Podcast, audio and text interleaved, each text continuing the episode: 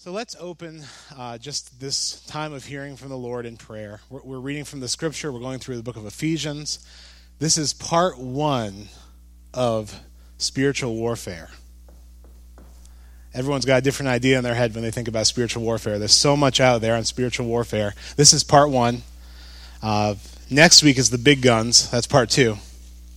And then part three will be on June 19th. Pastor Jack Murphy from Pine Mills Church, I've asked him to come and speak on spiritual warfare. He spoke to our men's retreat. He was phenomenal.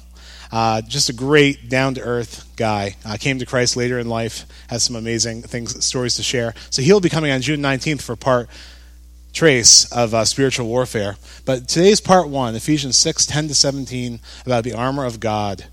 And so uh, we are going to talk about this today, but please join me in prayer that God would speak to us by His Spirit, for He is our teacher. Heavenly Father, I lift up this message to you. I lift up the scriptures, the written word, and I pray that your Holy Spirit would breathe life into the written word and that it would come to life for us, that, that it would become for us the word of God to us, and that we would experience the power that is in your word, the power that's in meditating on your word and knowing your word. And uh, let us be empowered to live, uh, to live life in you and in your victory uh, as we consider this topic of spiritual warfare. In Jesus' name I pray. Amen. So, who here has thought about spiritual warfare today? Nice. Yeah, there's a couple of you. Praise God. Praise God. That's awesome.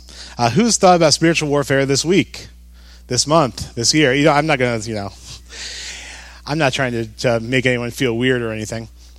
But the point is, uh, not many people give a lot of thought to spiritual warfare. Thank God that some people do. And after today, I hope that we all will think about it a little bit more because it's, it's a very important thing to think about. Um,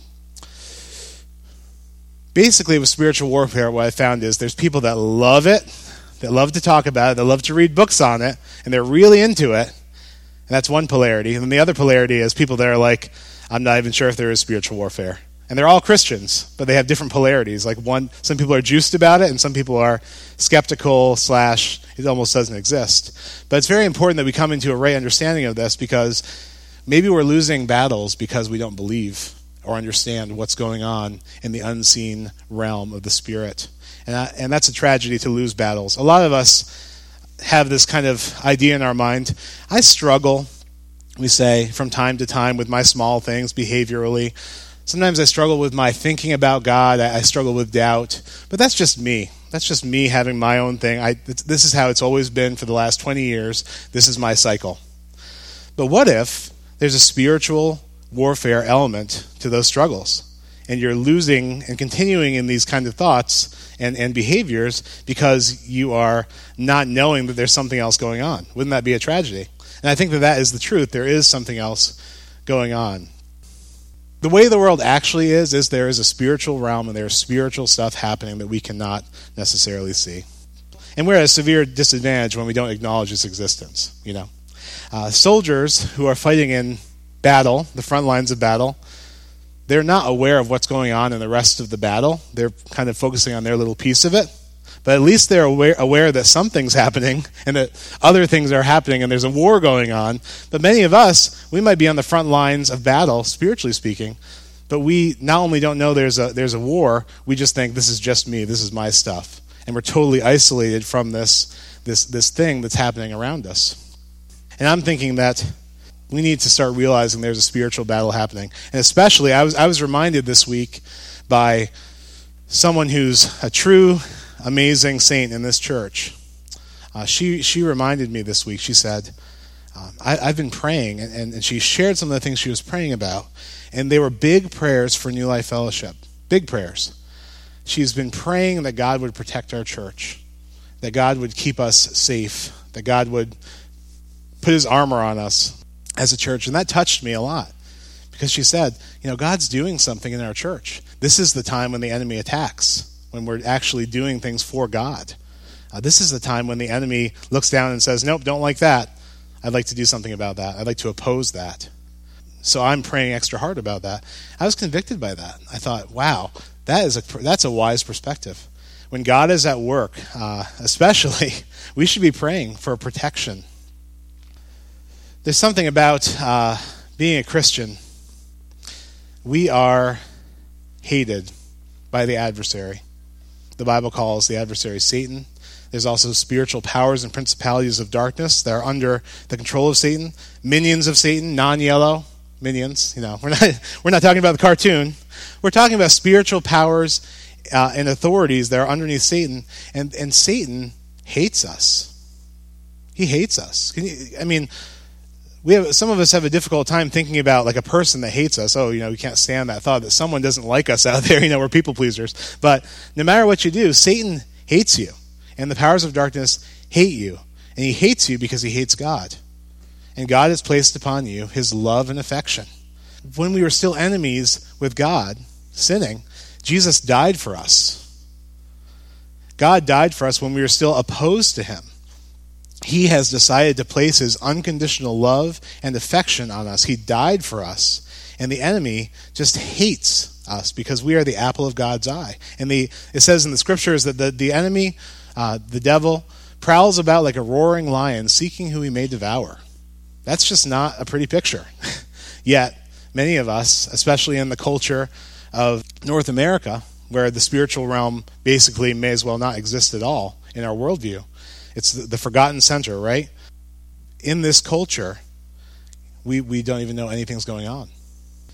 One of the greatest uh, issues in, in North America is that I think that Satan has basically convinced people in this in this culture in North America that he doesn't exist. And in doing so, he's rendered us powerless to really think about the fact that we're in a battle and pray about these things and pray against the attacks of the enemy or think about things like the armor of God, which is what we're talking about today. Um, in other parts of the world, uh, where they have a more supernatural worldview, places like Africa, South America, there is seriously scary demonic manifestations happening around the world that people can see. A friend of mine, my best friend growing up, he went to Africa as a missionary, and he's not a sensationalist at all. But when he was there, they were in this village, and there were these balls of fire that were manifested that were preventing people from passing from one place to another place. And everyone just said, yeah, it's just these spirits over the town. Crazy stuff. We have Sut and Sina come here uh, sharing stories of supernatural things that happen in Cambodia they've seen. You know, these are rational, intelligent, college educated people, and they've seen these manifestations in other parts of the world. But in North America, the, the big thing that Satan's done here is basically convince us there is no spiritual realm, there is no spiritual powers, there is no spiritual attack. If he was to manifest, he does manifest sometimes physically in the United States. However, it's almost better if he doesn't. It's just better for people to not think he's there at all. And he can win the battle without any effort. I think it's the smartest battle plan possible. And that's kind of what we face in, in North America.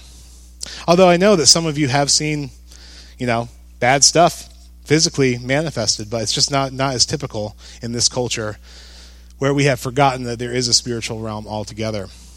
Like I said, this, this topic of spiritual warfare is a big topic, and there is a lot of stuff on it. And some of it is really loosey goosey stuff that you read it and you're like, I don't even know what these guys are talking about. And I think that that's one of the reasons people kind of shy away from it as well. It seems un- not understandable, incomprehensible to understand like how do I deal with this and how do I deal with that? How and, and people have these books with very specific things in them. But really, in spiritual warfare, we're trying to protect ourselves from very practical things. And we see from looking at the armor that Paul has very practical things in mind when he's talking about the protection that we need.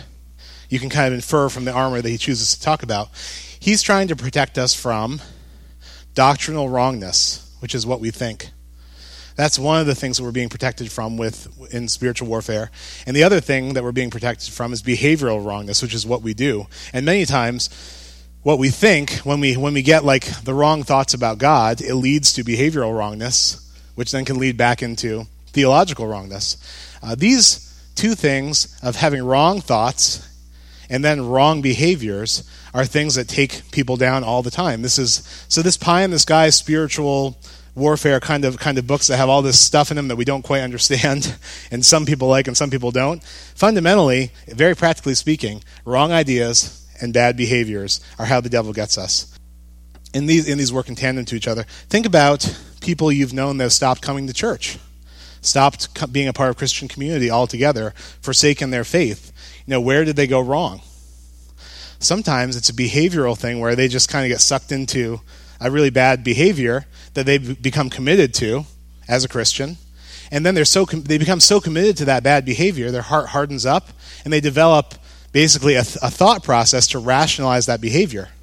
And it reinforces the behavior, and they just go further and further away from God their heart gets harder and harder, and pretty soon you couldn't lug that person back into Christian community, you know, with with a truck, you know, a chain. You just couldn't do it because people don't people don't realize how how malleable the heart is. But our hearts can harden and soft can harden very easily, and sometimes it takes a lot of intervention from the Holy Spirit and from Christian community to, to break through to someone whose heart's hardened up.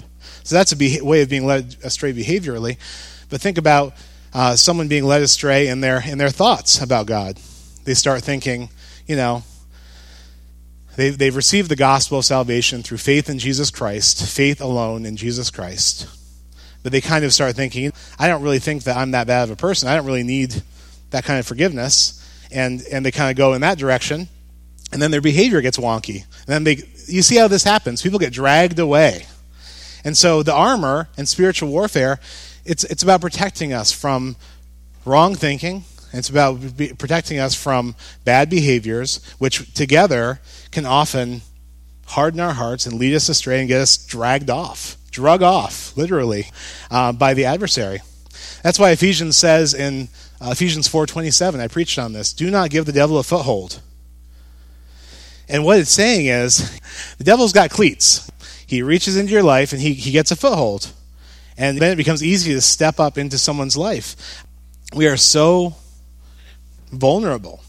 And we have to be thinking about not giving the devil a foothold, uh, about, being wholehearted, not half hearted, not being drug away and, and attacked. Now, for myself, just very personally, I have not been a Christian my whole life. I've been a Christian for uh, 15 years. Before I was a Christian, I did believe in God. I believed that there was a God. I never doubted that there was a God for some reason. And I'm not saying that's something special about me. It just is, I'm telling you my story, my personal story. Now, once I became a Christian and I received the gospel of salvation by grace through faith in Jesus Christ, I can honestly tell you I haven't doubted the efficacy of Jesus' sacrifice on the cross for me since I received the gospel 15 years ago. And the reason is probably because I'm such a bad dude, you know? like if I if if I can't be saved by grace, then I can't be saved at all. Like I realize that I got I I am desperately in need of the grace of Christ. And so I haven't really wavered on, on the gospel. So by thinking on the gospel, by thinking about God, I'm just not someone who generally has trouble uh, doubting those different things. So, what does the enemy try to do with me? What does he try to do with me? What do you think? What would you do?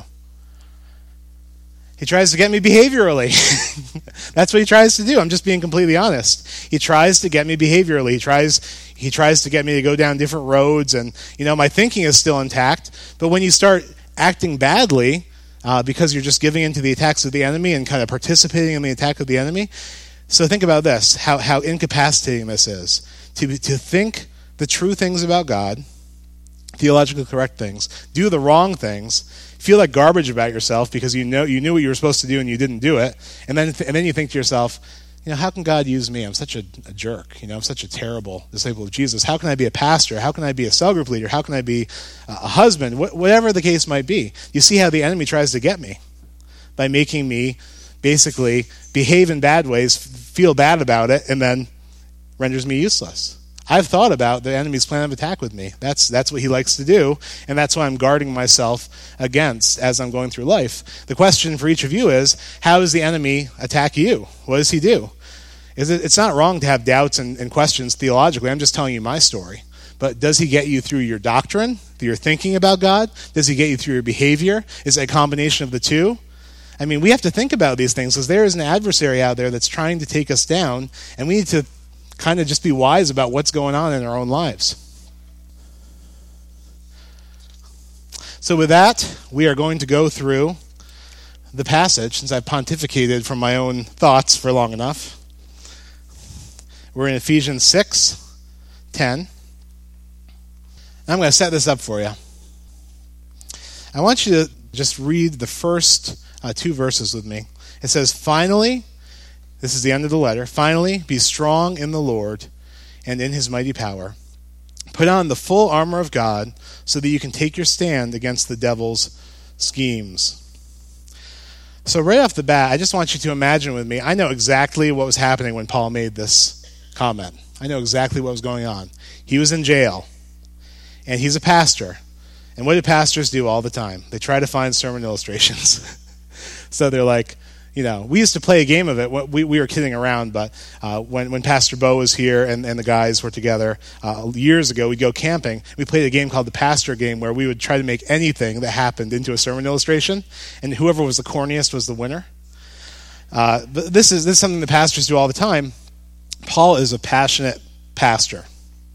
Paul loves the Lord, and he, he is deeply affectionate for the people that he oversees in the church. Like you can, you can read it in his letters. He loves the people that he pastors. And where's Paul when this letter is written? He's in jail, chained to a Roman guard with a full suit of armor. So Paul's in jail, and he's not whining about his circumstance. He's like, Oh, I count it all joy for the sake of Christ. God will use this. I know it will advance the gospel. He's being an awesome, faith filled dude. And he looks over, he sees the, the Roman soldier, and he says, This will be a great sermon illustration. Look at that. Look at that guy. That's what it's like to be in Jesus. Be, look at that armor. That's impressive. That's what it's like to be in Jesus. I'm going to write about that. I guarantee you that's how it went down. So it says, Be strong in the Lord and in his mighty power. So fundamentally, what this is saying is look at the armor not piece by piece right now. Look at it as a whole.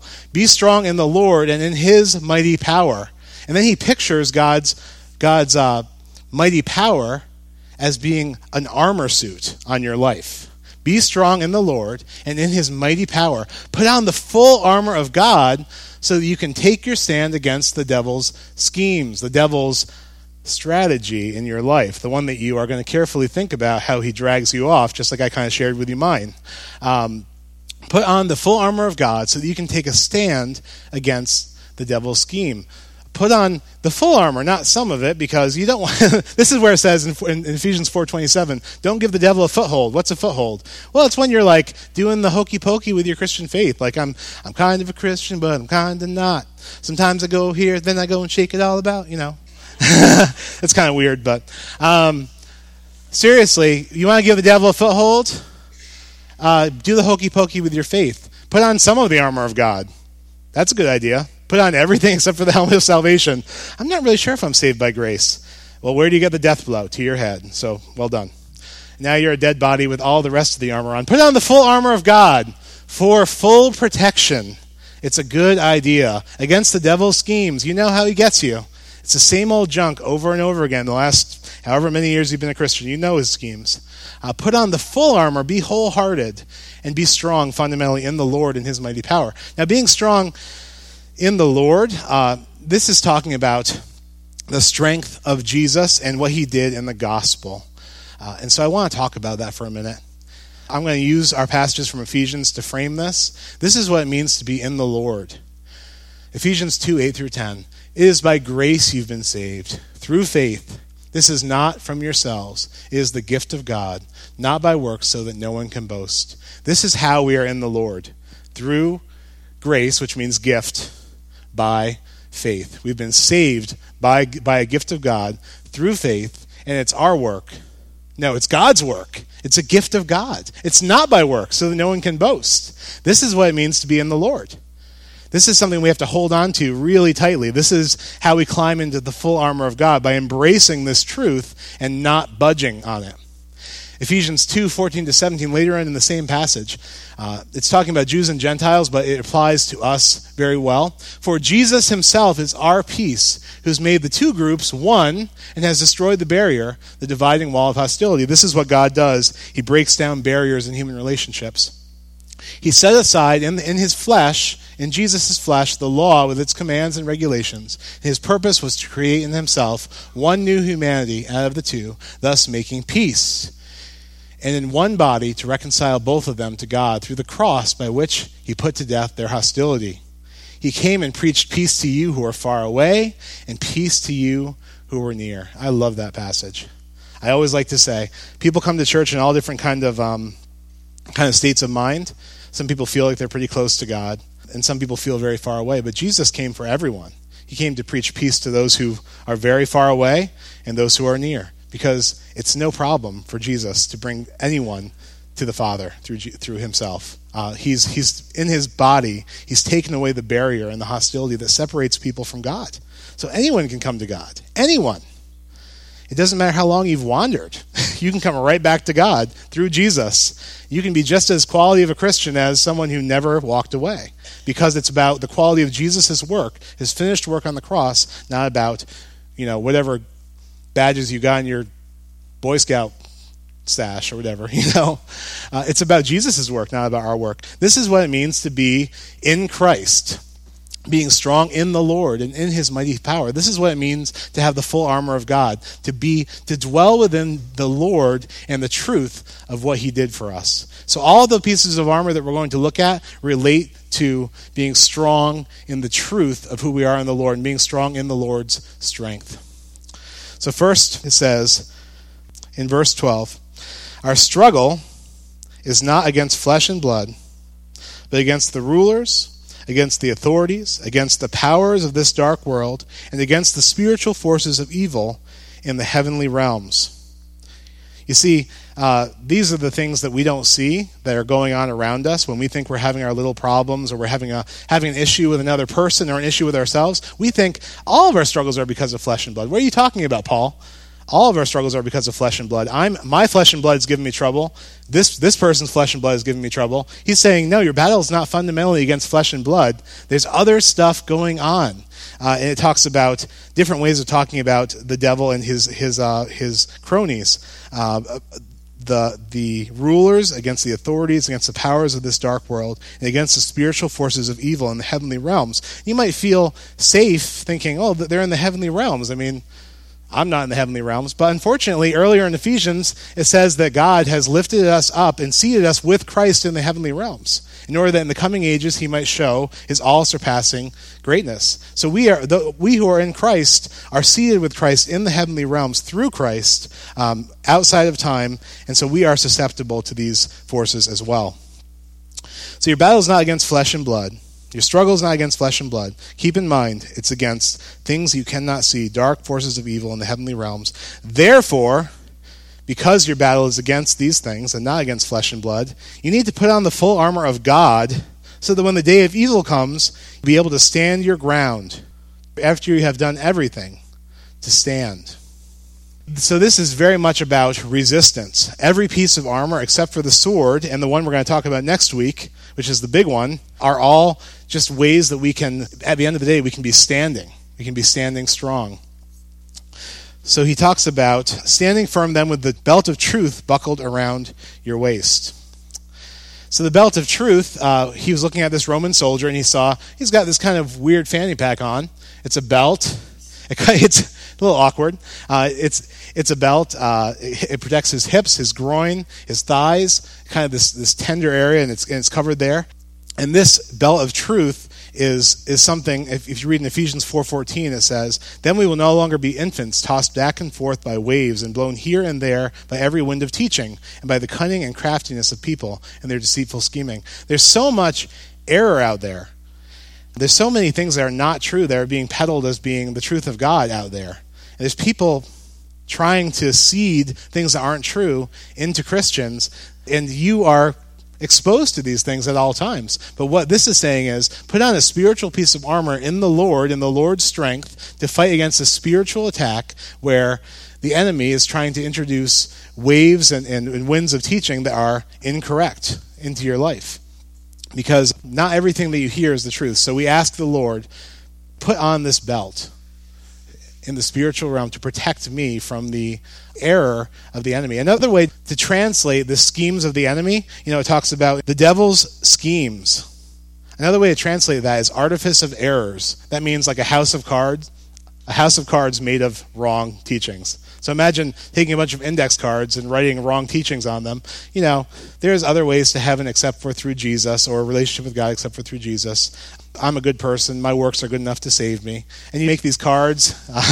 you make whatever, whatever you like. You know, you, you take whatever teaching you want. Just Google. Someone has come up with a rationale for everything. So just Google it write them down in little cards and make a house of cards with them. That's what the devil's trying to get you to do, to make a house of cards with a bunch of wrong teachings, an artifice of error. And the belt of truth is, is something where we say we need to be in the Lord to be protected from these things. We need to be in the truth. We need to be holding fast to the gospel of our salvation so that we are not torn away and destroyed.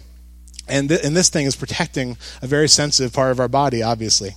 Uh, the next piece that we're looking at is the breastplate of righteousness.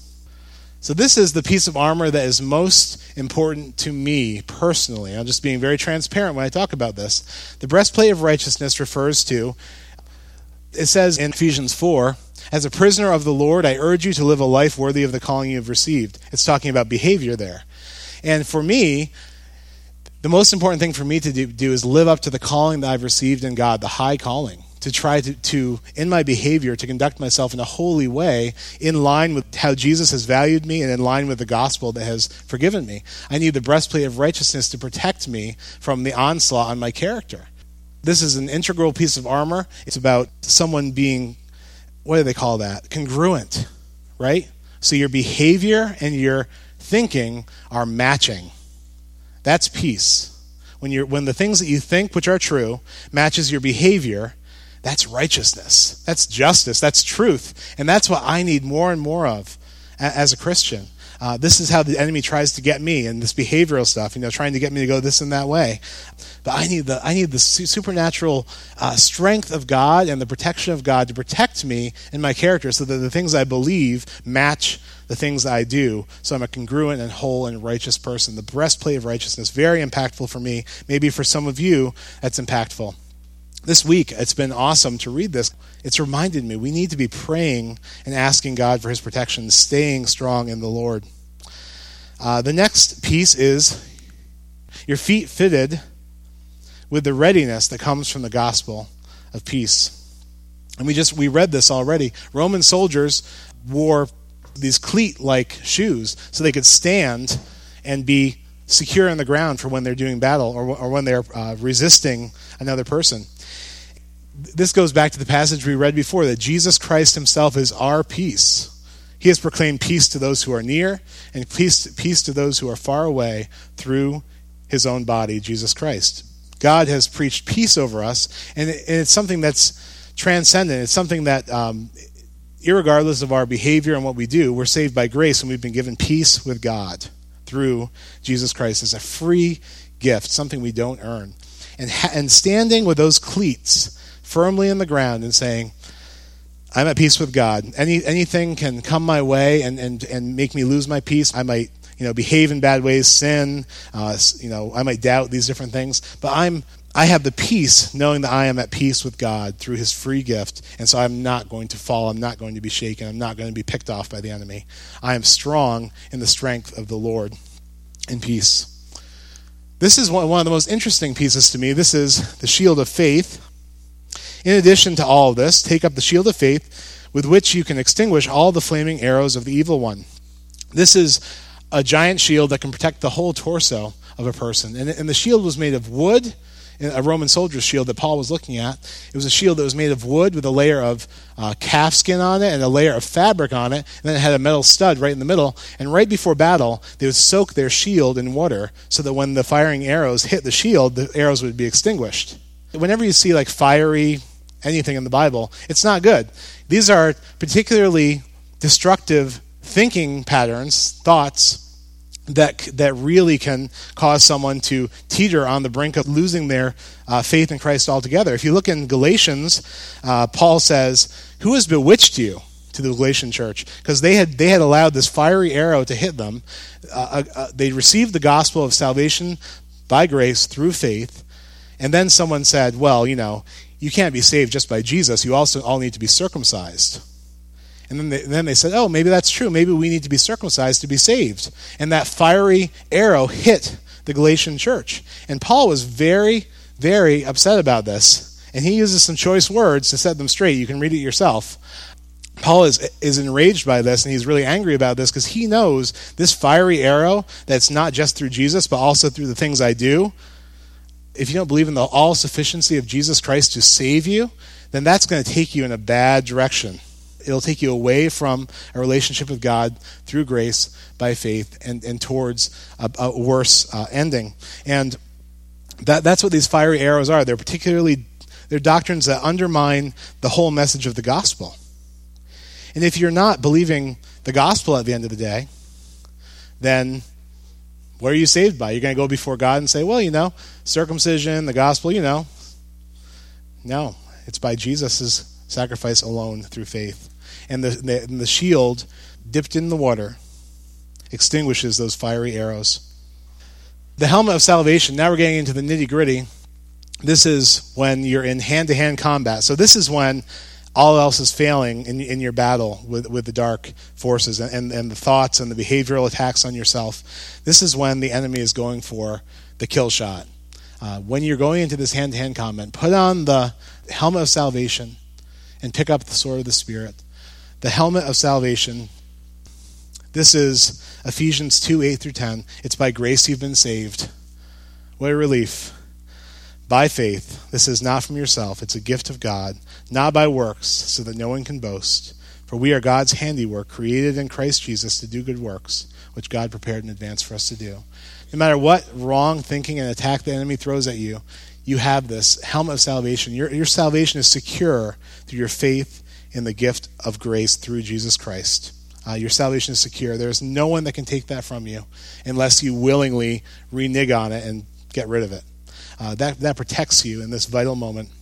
And finally, the only offensive weapon mentioned is the sword of the Spirit, which it says is the Word of God. Now, for this one piece of armor, I want to deviate from my Ephesians passages and look at um, Romans 10, 8 to 11, and 17.